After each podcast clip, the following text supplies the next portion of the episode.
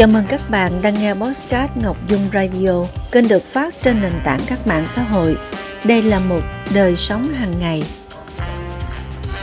Trong lúc đời bạn gái thay quần áo, nhìn thấy chiếc ví của cô ấy để trên giường. Tôi tò mò mở ra xem trong đó có những gì.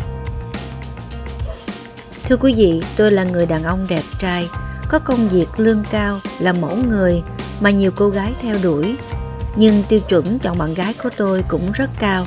Trong số những cô gái đến với tôi, chẳng ai làm tôi ưng mắt cả. Sau nhiều năm tìm bạn đời, cuối cùng tôi cũng gặp được, đó là Loan. Xinh đẹp, dáng hình cân đối, ăn nói có duyên và công việc tốt. Quen nhau được một tuần, tôi đã ngỏ lời với cô ấy và cả hai đã thuộc về nhau. Suốt 4 tháng nay, tình yêu của chúng tôi ngày càng mặn nồng và chúng tôi đã lên kế hoạch để chuẩn bị cho đám cưới. Một tuần trước, đến nhà của Loan chơi, trong lúc đợi cô ấy thay quần áo, nhìn thấy chiếc ví đẹp của bạn gái để trên giường.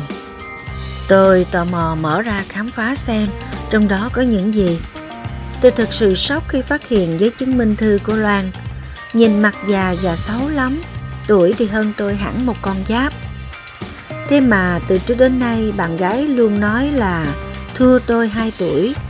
Trong khi tôi đang đặt dấu hỏi về nhan sắc khác lạ của bạn gái, thì Loan bước đến giật lại chiếc ví.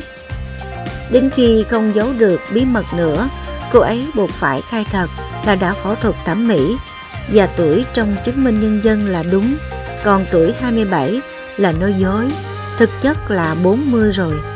Tôi choáng váng trước những lời nói của bạn gái, cứ nghĩ mình yêu được gái trẻ đẹp ai ngờ kén lắm rồi cuối cùng lại phải máy bay bà già.